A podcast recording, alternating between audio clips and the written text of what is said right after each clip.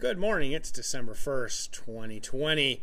And I uh, thought I'd talk about Desert Solstice. Just saw this Instagram the other day. Run Camille, Camille Herron, of course. She says it's feel good to recharge the battery after such a long and wild year.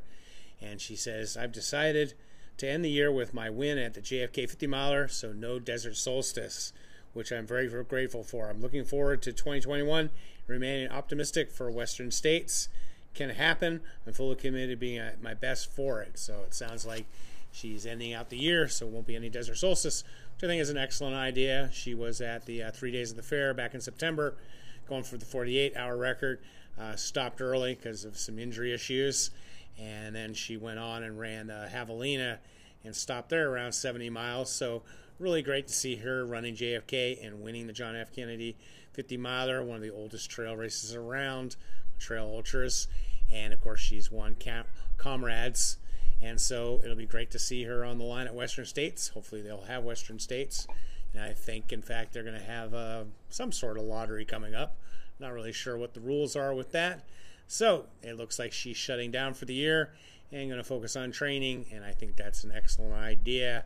Um, i was lucky enough to see camille break that world record back in 2018 at Desert Solstice, and so this year's Desert Solstice should be a good one with Zach Bitter going for a 24 hour record. He's always gone there and run 100 miles in 12 hours and kind of stopped after that. But I've been watching his Instagram, and he's definitely looking to go big and put in some big numbers. Definitely think has a shot at the United States record for sure. Speaking of Zach Bitter, you should definitely follow him on Instagram along with Camille. And Zach's been documenting his training. He's been doing two a days lately, and he's also been doing some live or I guess video stuff on Instagram. And I just recently watched his uh, one where someone asked him what his goals were for Desert Solstice, which will be next weekend, next Saturday, December 12th. And he says he likes to have tier goals more than A, B, and C goals. And obviously, like I said, I've been at races. I was at the Dome where he set records. I've been at Desert Solstice and watched him. I've had him beat me in a 12 hour race by 52 miles, and I came in third. But of course, he ran like 97 miles, and I did 43 miles or something like that.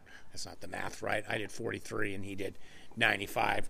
But um, so he's never gone the whole 24 hours, even though he's been in many 24 hour races. He gets that 12 hour, 100 mile record, keeps going until 12 hours, and that's why he's got the world records on that. Um, he ran that phenomenal uh, treadmill 100 recently, this past summer in Phoenix, Arizona. Even though he was inside, it was definitely warm in his house. He had the two treadmills going.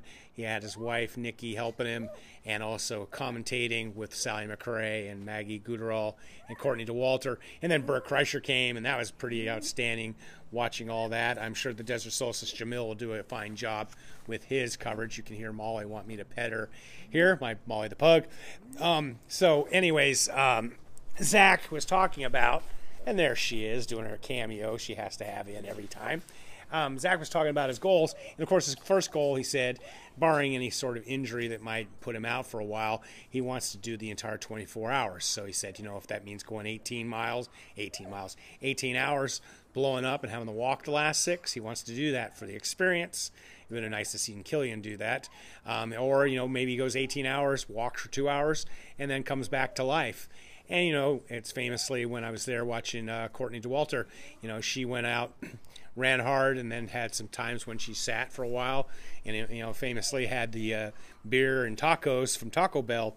So um, his so that's a good noble goal. Keep going for the whole 24 hours.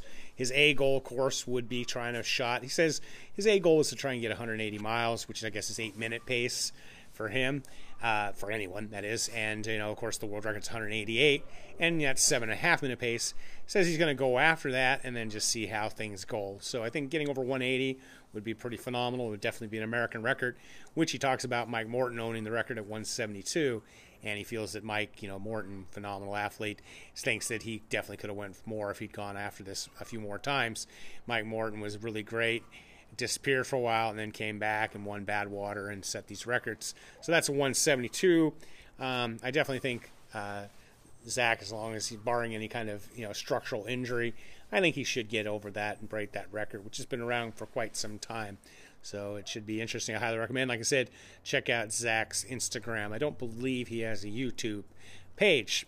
And so that's Zach's preparation, and I'll talk about the other athletes coming in the next segment. Now, the Desert Solstice is an elite 24 hour race. It's been going on since 2010. Aravaipa started it. It's at a high school. It's kind of in the downtown Phoenix area. Nice all weather track, pretty well lit. Um, and uh, they uh, just limit the field to uh, 20, 25 athletes. You have to hit a certain uh, mileage requirement.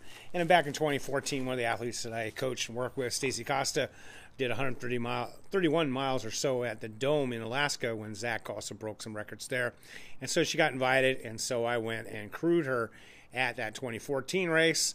And that 2014 race was kind of the um, uh, great one for the women. John Cash won it with 154 miles, but um, Katalin Nagy was 151 and Tracy Falbo was 147 for fourth place. So they took third and fourth. Of course, they went on and helped the American women win the uh, United the world title in the 24-hour race. And uh, they're still going strong. My runner, Stacy, she wasn't having the greatest day, but I kept telling her, "Hey, it's a 24-hour race. Keep going." And so, probably at 100 miles, she was probably in like 20th or so. And then she just kept moving, and she ended up getting sixth overall. So, congratulations to her. She ended up doing 126 miles just in front of Dave Proctor, who everyone's familiar with the Backyard Ultras and uh, his attempts at six days. So that year was a great year to go to the race. Um, it was the first time I'd been to like an elite 24-hour race. I'd run a few of them myself, um, but um, uh, excuse me there. Yeah, in fact, uh, Dave Proctor was the winner at 14:21 in the 100. They do give an official 100 mile split. Got the three timers there. They have it all marked off, so that's really nice. And um, Katalin Nagy was uh, 1458. And um, I remember, um, yeah, I don't even see, see her. Yeah, Stacy was 10th to the 100, I guess, not 20. I thought there was 20. 16 people made it to 100. So some people dropped out, did 50Ks or 50 milers. So it was an interesting race. Um, one of the things that was also interesting was the first year, this was 2014, uh, that I saw Courtney Dauwalter in the race. I'd heard about her. She showed up, ran really strong, had the famous baggy shorts like myself, so really loved that. And uh, she was motoring along pretty good.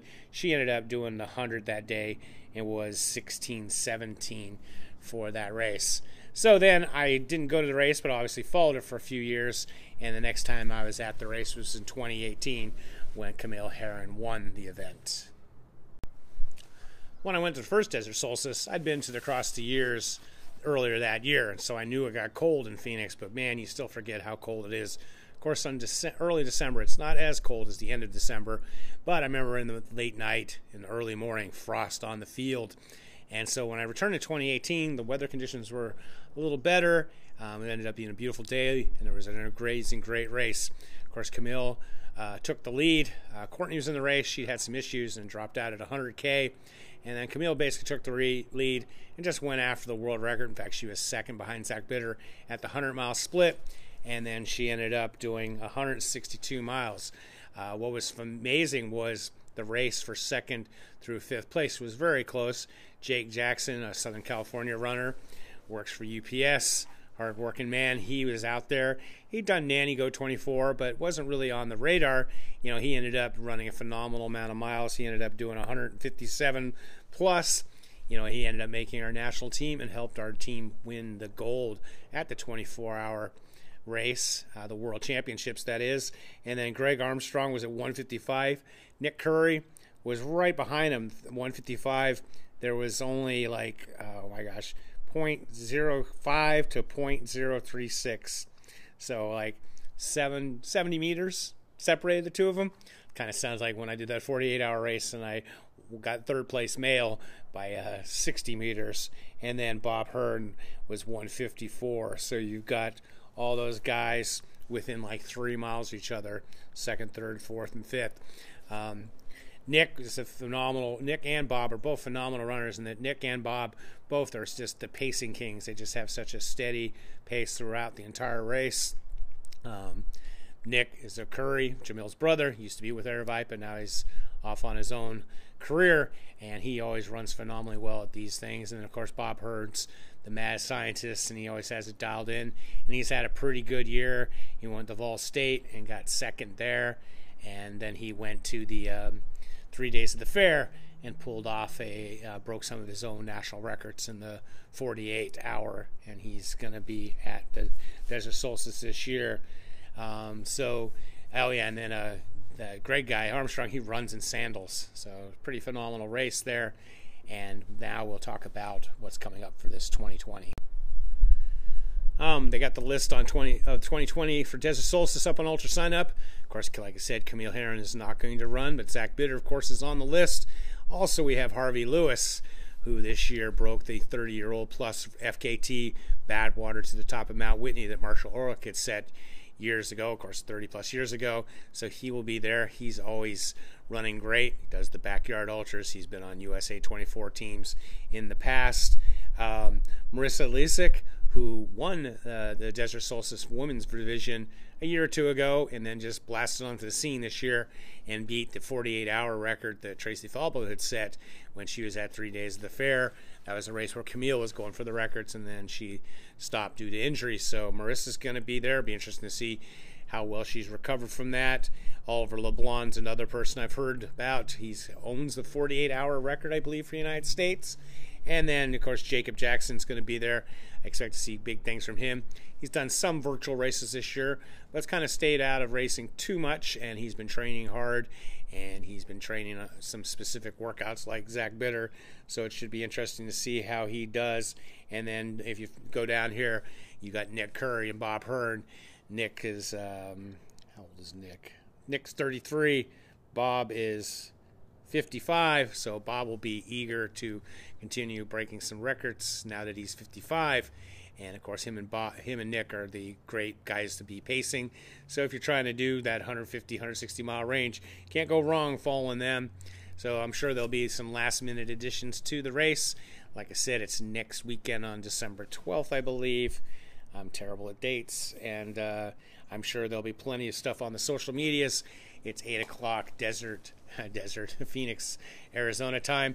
They don't use daylight savings, so it's an hour difference here than California. But I will definitely be following the race, and I'm sure there'll be some really good commentary. So as always, stay healthy, be boring, not epic, except maybe on race day.